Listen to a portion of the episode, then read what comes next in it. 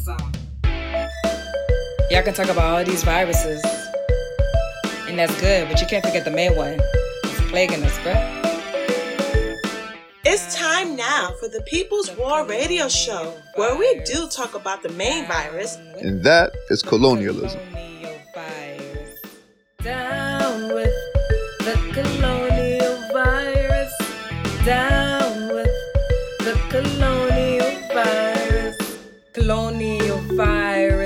Why I can't live. Colonial virus is why I can't breathe. Colonial virus, yo, that thing gotta go. You gotta go. We don't wanna have to deal with this virus no more. Every week here on the People's War Radio Show, we talk with healthcare workers, Activists, revolutionaries, authors, teachers, and regular people from the African community. we aim to bring you an African internationalist analysis on all things important to winning our freedom from colonialism. The root of all our problems. Why I'm poor. The colonial virus keeps me at war. The colonial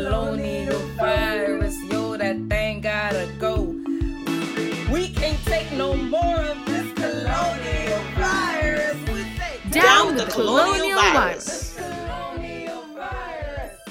Down with the colonial virus. Uhuru, welcome to the People's War Radio Show. I'm Dr. Matsamela Oda. And I'm Dexter Mlawingu. Uhuru means freedom in Swahili, and freedom is on our minds 24 7. The new surge in COVID 19 in the United States is real. The surge is related to the highly contagious COVID 19 Delta variant. The Delta variant of COVID 19 was first noticed in India in December 2020. It subsequently spread rapidly through India as well as places like South Africa, the United Kingdom, and Canada. The first United States cases of the Delta variant were found in March 2021. As news of the Delta variant grew abroad, COVID 19 vaccines became widely available in the United States and around the world amidst much controversy. We can think back to April 2020, when two French doctors suggested COVID 19 vaccines to be tested on African people first. There's been widespread political resistance to COVID 19 vaccines. Some opportunists in the colonial media have intentionally spread misinformation about vaccines, even while being vaccinated themselves. Many Africans have remained rightfully skeptical because of the history of colonial medicine's experimentation on African people. About 56% of the US population above the age of 12 have been vaccinated, but reports suggest that many of the unvaccinated have no plans on getting vaccinated. Even amidst news of the COVID 19 Delta variant surges, states in the U.S. moved forward with their plans to reopen. Some states, like Georgia, never really even closed. Popular vacation destinations such as Disneyland, Las Vegas, and popular zoos have all been open for some time now. People from North America, Europe, and other colonizer nations resumed their travel plans to the Caribbean, Latin America, and Africa. The reboot of the tourist economy has led to increased COVID numbers in a variety of countries in Africa and the West Indies. It has now been reported that neocolonial leaders in countries like India and Tanzania were lying about their previous COVID numbers. Since the start of the pandemic, the Project Black Ankh COVID 19 Commission has been a steady source of honest information in the defense of the African working class. On the, today's episode of the People's War Radio Show, we have Dr. Aisha Fields. Dr. Fields is a physicist who has dedicated her skills for the development and empowerment of African people. She is the international director of the All African Peoples Development and Empowerment Project, APDEP, a nonprofit organization whose mission is to collectivize the vast skills of Africans around the world in order to establish community based development projects that improve the quality of life for African people everywhere, while promoting self reliance and self determination as key to genuine sustainable development. APDEP has organized renewable energy, water purification, farming, healthcare, and ecological sanitation projects in West and Southern Africa and community gardens in Washington, D.C., Houston, Texas, and Huntsville, Alabama. APDEP's Project Black Ankh is a worldwide African emergency response organization. Since March 2020, Project Black Ankh has mobilized volunteers to conduct health education and community support efforts to combat COVID 19. Project Black Ankh was initiated during the Ebola crisis in Sierra Leone and was employed to assist Africans trapped in floodwaters in Houston during Hurricane Harvey, where emergency aid was denied to the black community. On Monday, July 26, 2021, Project Black Ankh held a special episode of its Ask the Doctor series to present its updated protocols. Let's listen to an excerpt of this live address by Dr. Fields. The purpose of today's address is to provide an overview of the current COVID situation and to share with our movement and the African nation as a whole the most updated Uhuru Movement COVID 19 protocols developed by our Project Black Ankh Medical Advisory Team. We know that confusion abounds as it relates to where we are right now in the life of this pandemic. What about vaccines? The Delta variant, do we need to mask? If so, under what circumstances? These are questions that we know are on our people's minds and that we that we plan to address in this brief live. Before going any further, I want to salute the members of our Project Black Ankh Medical Advisory Team, all of the members of the Medical Volunteer Committee for our telehealth program, and our Medical Programs Coordinator, Dr. Loretta King. I want to also salute Chairman Omali Yeshitela, leader and founder of the Uhuru Movement and the African People's Socialist Party, for establishing APDEP and Project Black Ankh and giving African patriots, those Africans who recognize our responsibility to the African nation and want to fight for a liberated Africa, the opportunity to do so. As of today, there have been more than 194 million reported cases of COVID 19 worldwide and more than 4 million people have died from this virus. The US still leads the world in COVID 19 cases and deaths, with more than 34 million cases and 610,000 deaths. African and indigenous people have been hardest hit by this colonial virus. African people within the US have dis- disproportionately contracted COVID, and at least one in three Africans have had a friend or family member who has died from this virus. Africans in Europe and other imperialist centers have also been affected disproportionately from COVID 19. And with more than 549,000 deaths officially reported in Brazil, the country with the second largest population of African people anywhere in the world, Africans have certainly been deeply impacted there. South Africa, which accounts for over a third of total COVID 19 infections, and 40% of deaths related to the disease on the African continent, had, had seen a severe third wave of infections over the past month, spurred by the Delta variant, but it appears that case numbers have begun to decline in recent days. After an initial sharp decline in new COVID infections in the US and other colonizer countries due to the introduction of COVID vaccines, there is now a significant increase in cases largely due to the worldwide spread of what has come to be known as the Delta variant. According to the CDC, the United States is once again seeing a rise in not only COVID 19 cases, but in hospitalizations and deaths.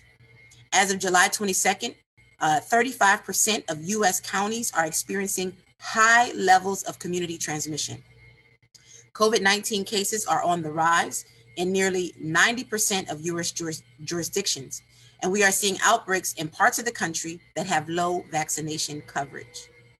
As we have already said, these worrisome trends, are believed to be in, uh, due in large part to the rapid spread of the highly transmissible Delta variant, a SARS CoV 2 mutation that originally surfaced in India. The first Delta case was identified in December 2020, and the strain spread rapidly, soon becoming the dominant strain of the virus in both India and then the UK. Toward the end of June, Delta had already made up more than 20% of the cases in the US, according to the Centers for Disease Control and Prevention estimates. Today, Delta is the cause of more than 80% of new US COVID 19 cases. The World Health Organization has called this version of the virus the fastest and fittest. Delta is spreading 50% faster than the Alpha variant, which itself was 50% more contagious than the original strain of SARS CoV 2.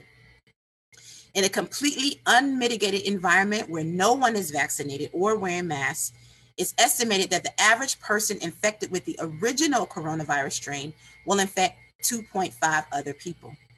In the same environment, Delta would spread from one person to maybe 3.5 or 4 other people. The Delta variant appears to be around 60% more transmissible than the already highly infectious Alpha variant identified in the United Kingdom in late 2020. Preliminary evidence from England and Scotland suggests that unvaccinated people infected with Delta variant are about twice as likely to end up in the hospital compared with those infected with Alpha. But other data has shown no significant difference. And this information could change as the experts learn more. The Delta variant is 1,000 times more infectious than the original version of the virus, causing infections to spread very quickly. Whereas the original strain of the virus was thought to be able to infect someone who has been exposed in about 15 minutes, the Delta variant may spread in as little as 15 seconds. Cuba, the US, UK, Russia, and China are among some of the countries that have developed their own COVID vaccines. Despite having launched the largest vaccine campaign in human history, the vast majority of African people have no access at all to a COVID vaccine. In light of the surges of COVID, which are occurring worldwide, it is important to understand what this means for those of us who may be vaccinated and for those of us who are not. Here is what we know about some of the available vaccines and their effectiveness against infection with the Delta variant. In studies done in the UK, the Pfizer BioNTech vaccine was shown to be 88% effective in keeping someone from getting a COVID infection and showing symptoms. It was 96% effective against hospitalization. Data out of Israel showed much less effectiveness of the Pfizer vaccine at reducing infection with symptoms. In Israel, it appeared that the Pfizer vaccine only kept about 41% of those vaccinated from getting COVID with symptoms. It did show, though, that it was about 91% effective at keeping people from getting so sick that they were hospitalized the Oxford AstraZeneca vaccine, which is what most of our people in the Caribbean and other parts of the world outside of the US have access to, was shown to be 60% effective against symptomatic disease and 93% effective against hospitalization. The studies tracked participants who were fully vaccinated with both recommended doses. Moderna has also reported on studies, which are not yet peer reviewed, that showed its vaccine to be effective against Delta and several other mutations. Johnson & Johnson has reported that its vaccine is effective against the Delta variant, showing only a small drop in potency compared with its effectiveness against the original strain of the virus. However, um, recent studies, which have not yet been peer-reviewed or published in a scientific journal, suggest that the J&J vaccine is less effective against Delta. So what does all of this mean? It means that while people who have been vaccinated against COVID-19 are susceptible to getting the Delta variant of COVID, which is the dominant strain of the virus in the US and many places around the world. If you are vaccinated and do get COVID, it is very unlikely that you will get severely ill. And it is even less likely that you will need to be hospitalized or will die. This protection is the most significant benefit of vaccination at this time. Right now in the US, 97% of those who are hospitalized with COVID 19 are unvaccinated, and 99.5% of those who are dying are unvaccinated. While we know that vaccination against COVID 19 is a hotly disputed topic among African people, we urge you to check out APDEP's recent articles on the science of vaccines and some of the political considerations that have gone into helping us develop our position around COVID 19 vaccines for African people. To check them out, please go to our movement's online journal, which is www.theburningspear.com.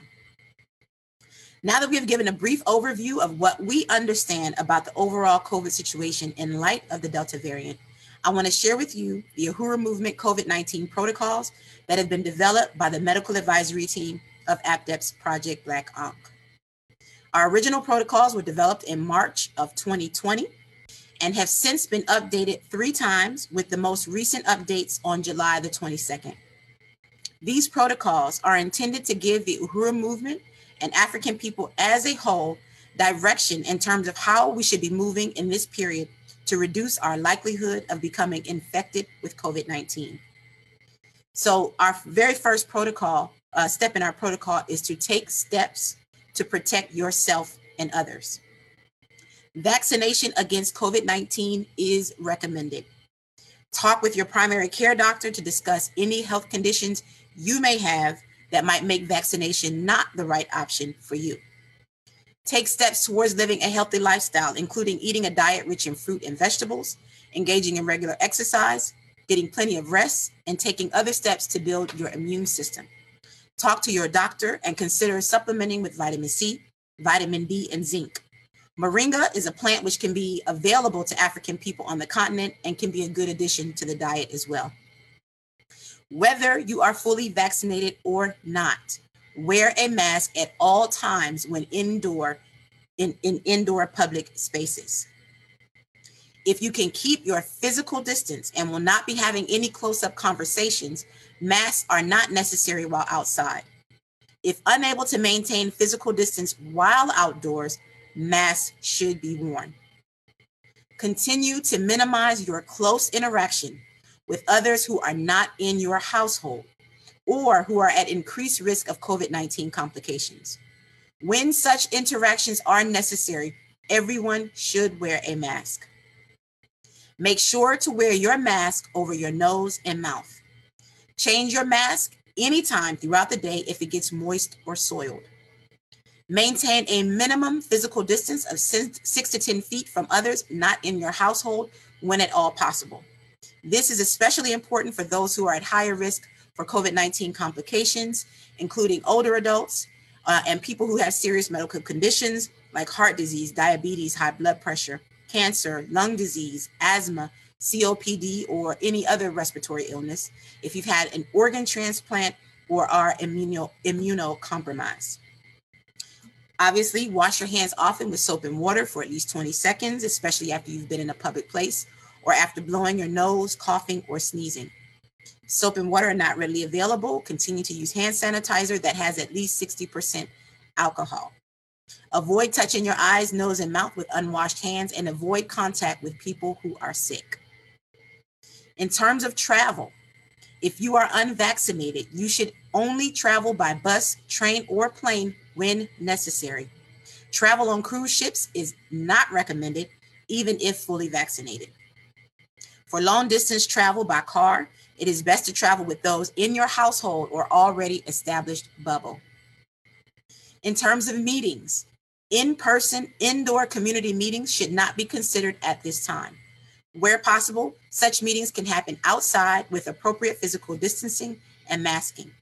Smaller departmental or organizational meetings can happen indoors with appropriate ventilation, masking, and physical distancing. With the Delta variant, COVID 19 symptoms seem to present at first more like a cold with a runny nose, sore throat, and other, and other upper respiratory infection symptoms. If you begin to experience any combination of the following symptoms cough, headache, sore throat, sneezing, loss of taste or smell, shortness of breath, or any difficulty in breathing, you should immediately contact your doctor or healthcare provider for medical advice. If you are a member of the Uhuru movement, please inform your direct leadership. If you would like to make an online appointment with APDEP's Project Black COVID 19 telehealth program, please visit www.developmentforafrica.org slash telehealth. If you develop emergency signs for COVID 19, get medical attention immediately. Emergency warning signs include difficulty breathing or shortness of breath, persistent pain or pressure in the chest, new confusion or inability to arouse, or bluish lips or face. It's important to note that this is not an all inclusive list, so you should please consult your medical provider if you have any symptoms that are severe or that are concerning to you. African people, our message to you is to continue to take COVID 19 seriously. Despite what appears to be in some places a return to complete normalcy, and others, an obvious deepening of the problems associated with this colonial virus, the pandemic is far from over. I want to end this special Ask the Doctors live presentation by again encouraging anyone and any African, especially from around the world, who may have COVID 19 related questions and concerns to make a free appointment with our COVID 19 International Telehealth Program. Uhuru. That was Dr. Fields, Director of the All African Peoples Development and Empowerment Project and Project Black Ankh, in her special COVID 19 update. To view this video in its entirety, go to the All African Peoples Development and Empowerment Project Facebook page. And also be sure to visit their website, developmentforafrica.org, for up to date information on COVID 19 and other issues that are important to the development of the African nation. You are listening to the People's War Radio Show, produced by WBPU, Black Power 96.3 FM in St. Petersburg, Florida. Our guest today is Dr. Aisha Fields. We're now joined by Dr. Fields. Welcome back to the People's War Show, Dr. Fields. Uhuru, thank you so much for having me. Uh, thanks, thanks for being here. So, Dr. Fields, in your live address, you suggested that people get vaccinated to protect themselves from the severe effects of the highly contagious Delta variant. Now, you didn't come to this position easily. Can you explain that process for us? Uhuru, yes. Uh, thank you for that question. I think it's important to understand how we arrived at our decision to um, recommend that African people uh, take one of the available COVID 19 vaccines. I think it's important to understand how we came to that, um, rec- to make that recommendation, because this is a really hotly debated topic among African people, whether to take the COVID vaccine or not. And many Africans have um, have out, you know, just basically rejected any notion of of taking it. And, and as you said in your introduction, a lot of that you know, has to do with the relationship that African people have had for hundreds of years um, now as colonial uh, subjects um, who have undergone not only all kinds of experiences with colonial medicine, you know, being used as guinea pigs and having all sorts of, you know, horrible experiences with the medical establishment.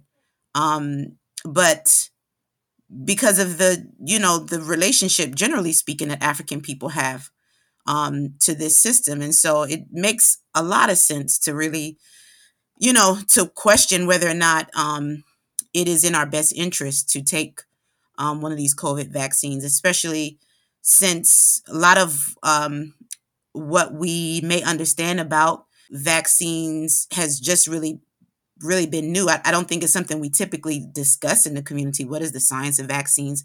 How are they developed? We just know that there's a pandemic and that something very quickly has been developed that we're supposed to believe is, you know, something good for us. Um, and it's very good to be skeptical. Uh, the reality, though, is that um, in really looking at the situation that we're confronted with um, with the COVID pandemic, we had to look at whether or not, um, and when I say we now, I'm talking about APDEP's Project Black Ankh Medical Advisory Team, really um, set out to look at what available data was out there uh, regarding many of the vaccines that um, that are available that would be um, accessible to African people um, in various parts of the world. So not only looking at the data, uh, you know, what the the, the trial data looked like for the vaccines and what we understood about how the vaccines, the various vaccines were developed because all of the vaccines that are available, you know, were not made in the same fashion. They all have different approaches to having been developed. So looking at the data, looking at how they were developed, um, and then also looking at the political situation that would require this vaccine to be um, develop these vaccines to be developed in the first place. We're looking at a worldwide pandemic. This is something that is affecting the whole of the planet and is something that has um, disrupted the whole entire, um, you know, imperialist world economy, um, which means that the the ruling class, who really we're we're resisting when we say we don't want to take these vaccines and not having trust in in you know in any kind of just or good decisions that they would make for the people, especially African people. But they have a contradiction because um, when the when the economy, the world economy is grinding to a halt, that means that they can't, you know, they can't have the things that they've had. They can't project their power into the future um, in the same way when they have so much uncertainty with, you know, with you know that's been brought about by this pandemic. So it's really not uh, in the interest of, let's say, the United States government, um, uh, you know, or even European governments at this time to develop a vaccine that would harm people um, because their health, even and the health of their children, um, is tied to this pandemic being over. Unlike a disease that, uh, like, let's say, cancer, that you can't give to someone else, this is a virus that can be easily transmitted and um, and can be transmitted worldwide. So we're all connected. So in order to even safeguard the health um, of the ruling class and the general white population, um, they have to ensure that this virus is not something that is spreading among other um, other people um, who they might not generally be concerned about in terms of our health. Um, another aspect of that is that our chairman, the chairman of the African People's Socialist Party, uh, Omali Yeshitela, who leads the Uhuru movement, has helped us to understand as well that the United States, Europe are in competition economically, politically with China, with Russia, and even to a certain extent with Cuba, all of whom have developed their own vaccines. Um, and and so for there to be vaccines um, that are developed that would be intentionally or even not intentionally out there um, you know um, harming or killing people is not in the interests of the united states government or the european governments to do you know since they're competing in so many ways with other countries that have developed their own covid-19 vaccines so there are a lot of ways in which um, we've had to look at this this question in terms of the science in terms of the, political situation that have um, made us reach the conclusion that um, we have to really seriously consider um, all of us as Africans everywhere being vaccinated. And in fact, our commission um, has recommended that African people uh, become vaccinated against COVID 19 for all those reasons that I've laid out. Oh, Director. Yeah, I really appreciate that. And I really appreciate just the, very unique analysis, the African Internationalist analysis that APDEP has used in, in getting to the bottom of this. And you kind of already touched on this. Um, but as far as, you know, this uh, the COVID 19, there's a whole lot of misinformation about COVID 19 and, and the vaccines out there. So, what's some of the misinformation that you've come across? Yeah, so I've, I've come across quite a few things that are really, yeah, problematic in a lot of ways. And I'm sure you have too. Um, I know earlier, before it was even declared a pandemic, that people were hearing about COVID 19, there was a lot being put out about African people not being able to get COVID. Like, like melanin, or there was some other mechanism within African bodies that would not allow us to even get COVID 19, which was um, obviously untrue um, and something that I think really disarmed our people in the very beginning. I think we've all heard that, um, and I think it was especially true earlier in the pandemic that this was actually not a virus, that this was somehow related to some other kind of activity related to 5G towers or some other kind of phenomenon, but that it wasn't um, a virus. That was something that has I think also um, served to really disarm African people from taking this virus seriously and taking the precautions necessary to, um, you know, to protect ourselves and our community. Um, you know, I think in this more recent period, uh, there have been a lot of things about masks not being necessary that have been harmful. There and and there have been a lot of even interesting um, very imaginative things about um, vaccines causing people to harm other people if they've not been vaccinated. So there have been a variety of like really, um, I think, problematic uh, bits of uh, misinformation that have been put out there that we have to contend with as we try to uh, make sure that African people are constantly moving based on best practices to protect ourselves from COVID 19 infection. Oh, yeah. Thanks for that. Thanks for that. Because as you know, the uh, misinformation is it hasn't been uh, what you might say. You, you, you know, you know, it hasn't been harmless, right? And and I've seen, you know, the people who were the five G people. You know, they haven't swayed. They've just moved from one conspiracy theory to another. Uh, but the one thing we like to say is, you know, we this isn't, you know, we, we understand that it as a coronavirus, but it's, you know, it's it's plain in front of us, and it's really up to us to make it plain for other people. That's why, you know, like I said, the misinformation has underscored the importance of Project Black Ankh and the People's War Against the Colonial Virus campaign that you all led. Dexter and I are members of the African People's Socialist Party, SORA-U. We have been following the protocols that you put forward. It is my feelings that the COVID 19 protocols that you all have put forward have largely protected people in our movement, our families, and our communities. I remember uh, my mom took the poster and she put it uh, on the outside of her home uh, in the housing project in which she lives, right, to educate the community, you know. So, what are some impacts of the COVID 19 protocols that you all have seen?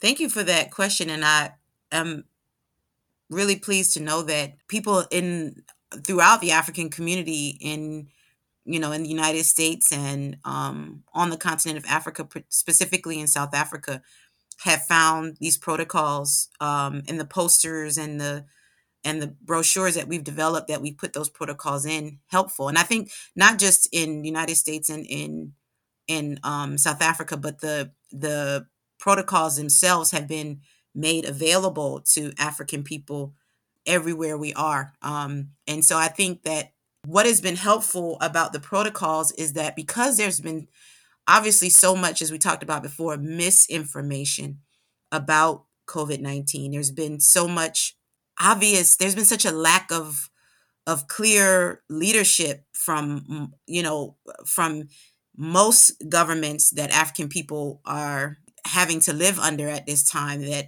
you know that it's just caused a lot of confusion. How do we move? You know what what what do we do? What do we not do?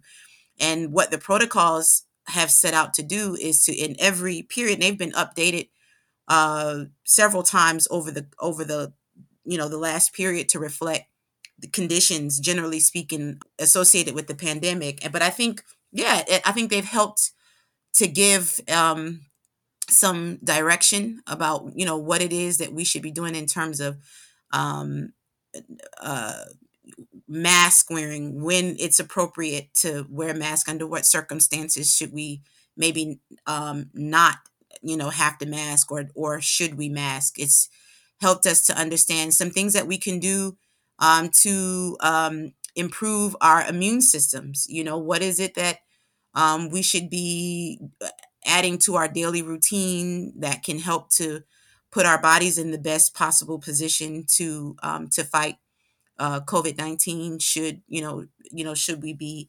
exposed to it? Um, and it's you know, in the earlier parts of the pandemic, some of the protocols also um, had to deal with things that we could um, you know stock up on how we could deal with quarantine you know what are some things that we need to be mindful of um, living in quarantine um, you know for what at the time we didn't know for how long you know that would be. So i think the protocols have just generally given us a a source that we can trust that um, is helping us to navigate the waters. And I think it's important that it, it has come from us because it's not that there haven't been protocols or recommendations that are all over the place. You can go to the CDC, you can go to WHO, you can go to your local health department, you can go to a variety of places and find, you know, um, do's and don'ts for COVID 19, how you should move.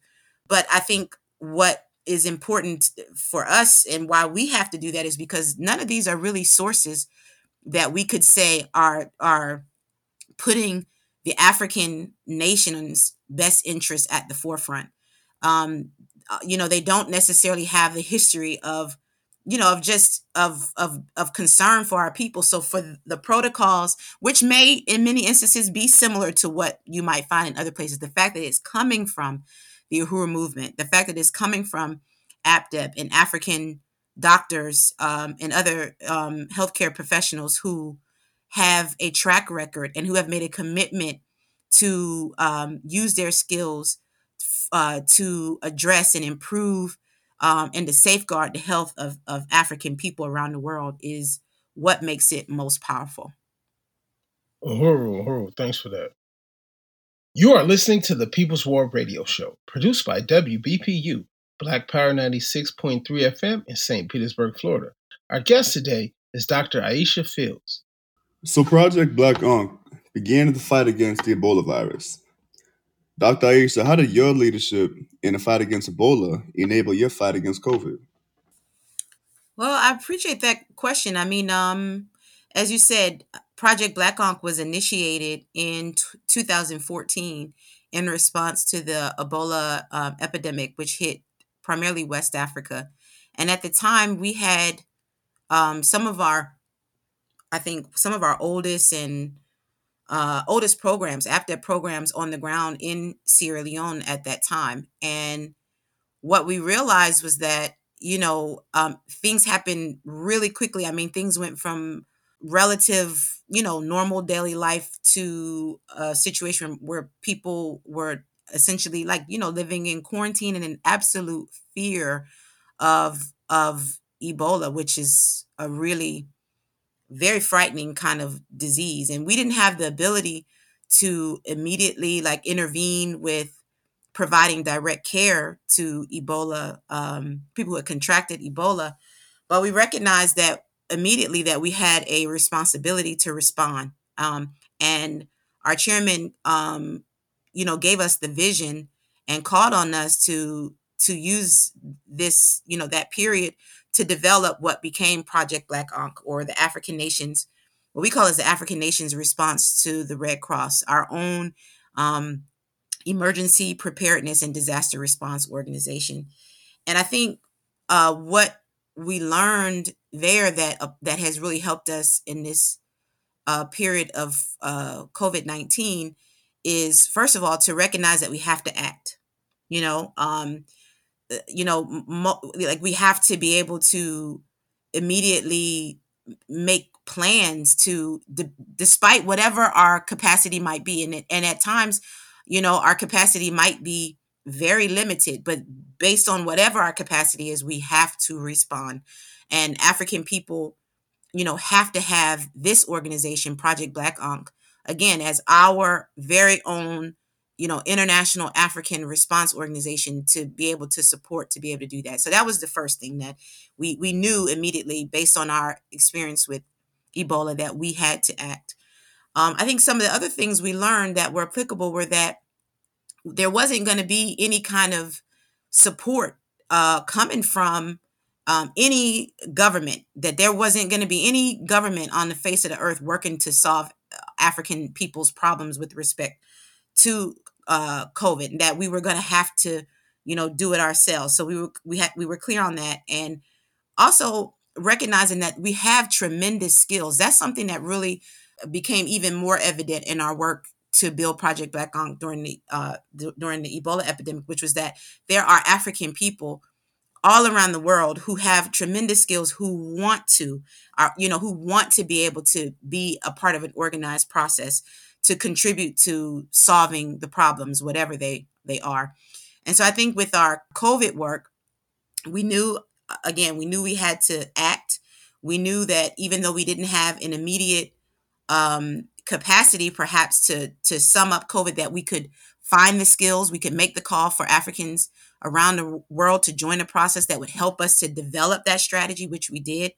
Um, and then we also knew that it was going to have to be a combination of summing things up politically, like giving our people an, an understanding of what they were looking at, not only in terms of the science of Ebola or the science of, of what's going on with COVID 19, but to be able to understand how things are playing out in the world with respect to Ebola, with respect to COVID 19, to be able to sum it up politically and be able to see what factors might be at play that would you know that would that would impact african people in the in this period. And then to we knew that um that we were uh through that going to have to yeah not just sum it up but to develop to develop a clear program that could meet the needs of our people which is what we've um, done through our international covid-19 telehealth program and which um, you know we also did during the ebola period where we developed uh, uh, community health workers trainings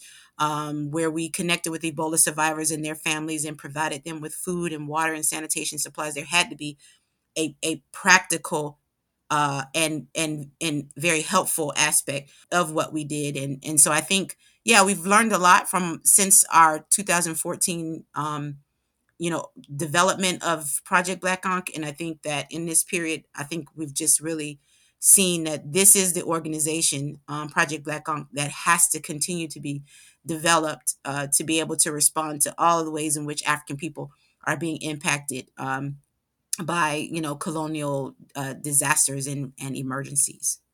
Thanks for that, because the coronavirus pandemic has further exposed the crisis of neocolonialism in Africa. On the one hand, you had neocolonial leaders like Cyril Ramaphosa of South Africa, who opened this country to German and British scientists, letting his own people be guinea pigs. On the other hand, you had people like the late John Magufuli of Tanzania, who basically decided to lie about the COVID numbers coming out of his country. Despite their different actions, how does the responses of both these neo-colonial African politicians represent two sides of the same coin? I think that's a really important question. And I think that what we have to um, really understand is that when we're looking at the continent of Africa, when we're looking at the Caribbean, when we're looking at the United States, when we're looking at African politicians anywhere, whether they're presidents, prime ministers, mayors, city council people, um, with maybe very rare exception, what we're looking at is neocolonialism. What we're looking at is uh, white power and blackface. We're looking at people who may have the same cultural t- traditions as us, um, or as the masses of African people. We're looking at people who may eat, you know, eat the same food, talk the same language, but who are not there to meet the needs of of of our people. They're not there to meet our needs. They're there to facilitate the agenda of of the white ruling class. They're there to facilitate and the, the agenda that works in the interest of the general white population and that you know their payoff for that is financial you know it's uh being able to educate their children have good vacations whatever whatever their payoff is there's one there that they're not they're not there to meet our needs. So they're different flavors you know they're different they're different flavors um you know uh and some and uh, sometimes to even meet their own ideas about who they how they want to be seen or who they you know what they think uh they want their legacy to be or you know whatever kind of subjective factors may come into play or even objective factors for why they may take one stand versus another let's say on this question of covid-19 but at the end of the day it, it, neither one of those um, forces um, have been working to resolve the problems of african people in those neocolonial borders at all, even prior to COVID. So it would only make sense that that they would not have an agenda that is going to work in the interest of the masses of African people, you know, after um, COVID or in the period of COVID, um, because that's not what they're there to do.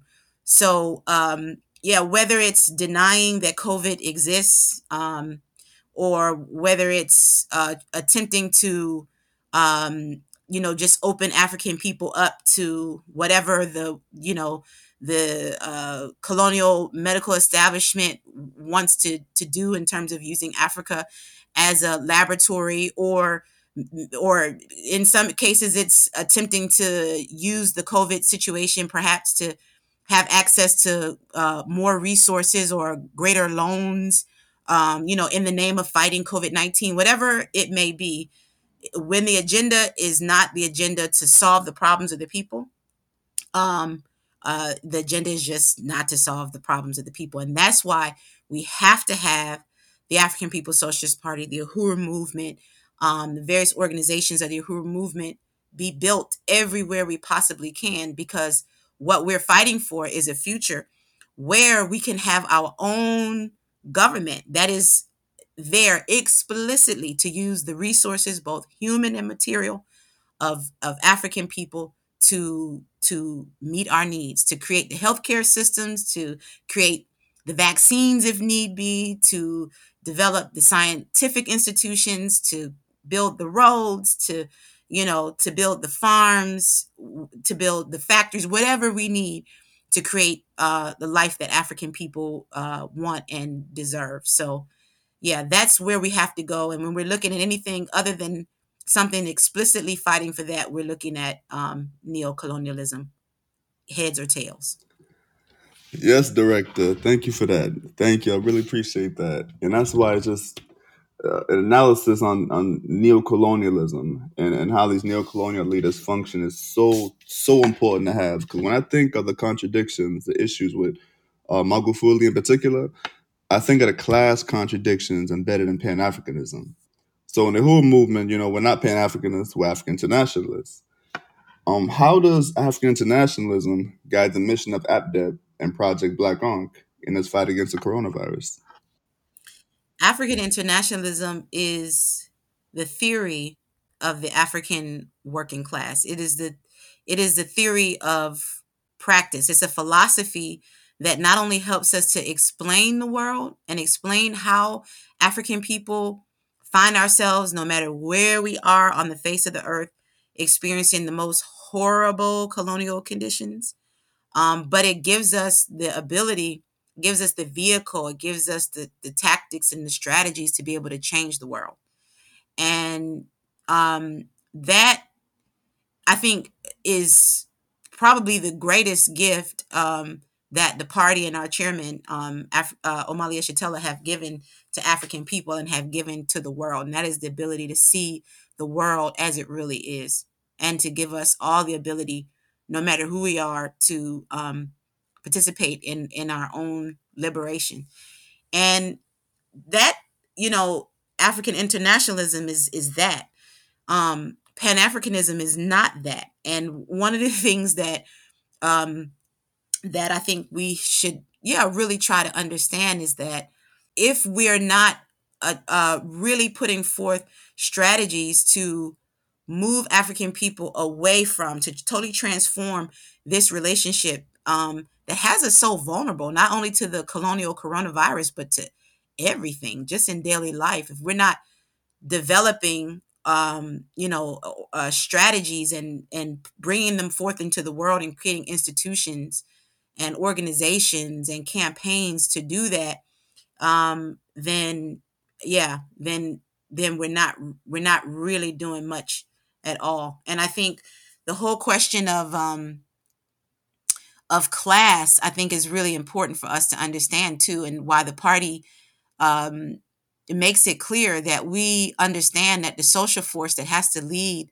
the African liberation movement is the African working class. I think that's such an important, you know, kind of statement to make and understanding to have, and and it, and it's because it is the African working class that has does not have in its material interest um, keeping things the way they are, or even just tweaking it a little bit. That it's in the African working classes material interest to smash this oppression that we find ourselves living in. And and I think Pan Africanism, obviously, it it does not um, make that understanding. It doesn't have that understanding, and it, it oftentimes neocolonialism is not something that Pan Africanists can indict or Pan Africanism is prepared to indict. And if we don't understand the class question, if we don't understand neocolonialism, if we don't understand that the African working class has to lead this this movement in order for it to be to, to reach a successful conclusion if we don't have a theory that that doesn't just make us feel good but that puts us on the path to changing the world then that's not a, a theory or a philosophy worth um, worth holding on to. So i really appreciate and hold high the fact that as members of the uhuru movement and african people's socialist party we have such a theory um, and that african internationalism is that theory. Oh, thank you, thank you for that. Yeah, yeah, that's that's a distinction right there. I mean, you know, the class analysis that we have, um, you know, the trajectory that we're on, the focus that we have on on the African working class that that no one else has. So I really appreciate that. Also, I, I kind of laughed at uh, African internationalism is that, and Pan Africanism is not that. that should be uh, on a T-shirt. Thank you, director. Oh, oh, yeah. Thanks for that as well, uh, Director Fields. Project Black Ankh and the All African People's Development and Empowerment Project has risen to the occasion and provided the leadership the African nation has needed over the last 16 months. What have been some of the successes during this campaign, and how are those successes guiding the future plans of Project Black Ankh? Uhuru, yeah, I can say that that there have been some really important successes of this campaign. I think the initial work that was done to develop um, our protocols, our COVID 19 protocols, and for the Uhuru movement organizers, uh, some of whom were members of APDEP, but many of whom were not, you know, but they were members of the African People's Socialist Party, members of other mass organizations of the of the African People's Socialist Party, like NPDUM, ANWO, um, that you know that moved as foot soldiers to make sure that the African um, working class communities in their area had access to those protocols. And these were it. This was in a period when um, it wasn't. I mean, I think the the CDC hadn't even yet maybe said that masks were something that people should be concerned about, and our protocol said that they we needed to mask and we didn't really know what we were looking at. We didn't know if you had to wash your groceries and keep your mail outside your door for a certain period of time before you brought in the house. It was tremendous uncertainty.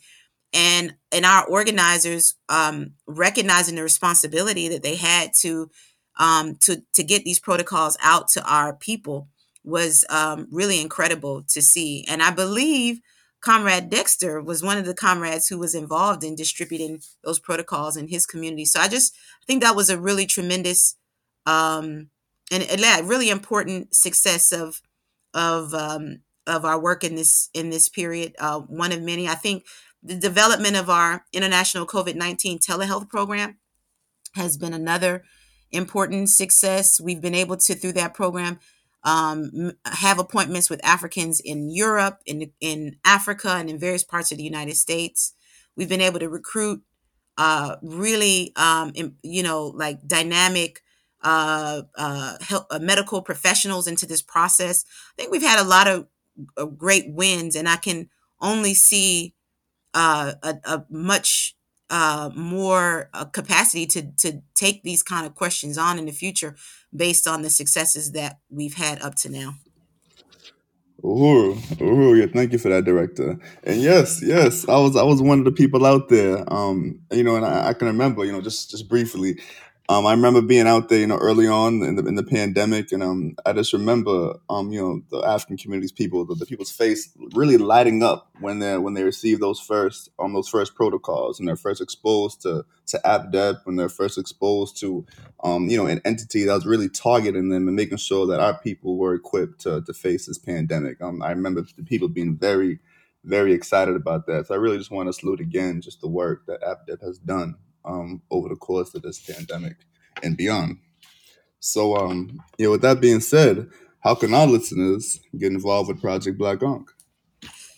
For anybody who wants to be a part of Project Black Ankh um, or any of the APDEP programs, and this is whether you're a medical professional or not, whether you have what can obviously be called some kind of specialized skills or not, we all have skills that we can bring to the table. And the greatest the greatest thing that we could bring to the table um, is unity with developing these programs and with the African nation having its own ability to respond to natural disasters and to uh, emergencies that occur or to you know respond to the the needs of our people around health around agriculture around education. So if if if that is you if if you want to be a part of this process then you can be a part of this process and i'll invite you to do that. You can go to our website which is developmentforafrica.org and if you go to one of our tabs either developmentforafrica.org slash join or develop to join or development for africa slash uh, developmentforafrica.org slash volunteer um, you can fill out either of those forms there. If you know you want to join, we welcome you. We invite you to do that. If you think you want to begin volunteering, we welcome that. And um, you can check us out there and we can get an orientation started for you straight away and we can find out the best way to get you plugged in. So I really want to invite people to do that. So you can, again, you can check us out on our website, developmentforafrica.org. We're also on Facebook, we're on Instagram. Um, and if email is your thing, you can always send us an email at info at developmentforafrica.org. You have been listening to the People's War Radio Show. Our guest today was Dr. Aisha Fields. Our theme song, Colonial Virus, was written and performed by Alikia Ngoma. And thanks to the People's War Radio Show production, research, and promotions team, including Jaja Robinson, Empress Livewire, and a Pipsa Panda. So we say down with the colonial virus, down with the colonial virus. This has been the People's War Radio Show, produced by WBPU Black Power Radio at 96.3 FM in St. Petersburg, Florida. WBPU is a project of the African People's Education and Defense Fund, The baddest nonprofit on the planet. whose mission is to defend the human and civil rights of the African community and address the grave disparities faced by African people in education, healthcare, and economic development. For more information on the African People's Education and Defense Fund, visit apedf.org. Episodes of the People's War Radio Show are available on the Black Power Talks podcast. For updates and resources to fight the coronavirus or to volunteer with Project Black Ankh, visit developmentforafrica.org. Thank you for listening. Mass incarceration, that's colonial virus.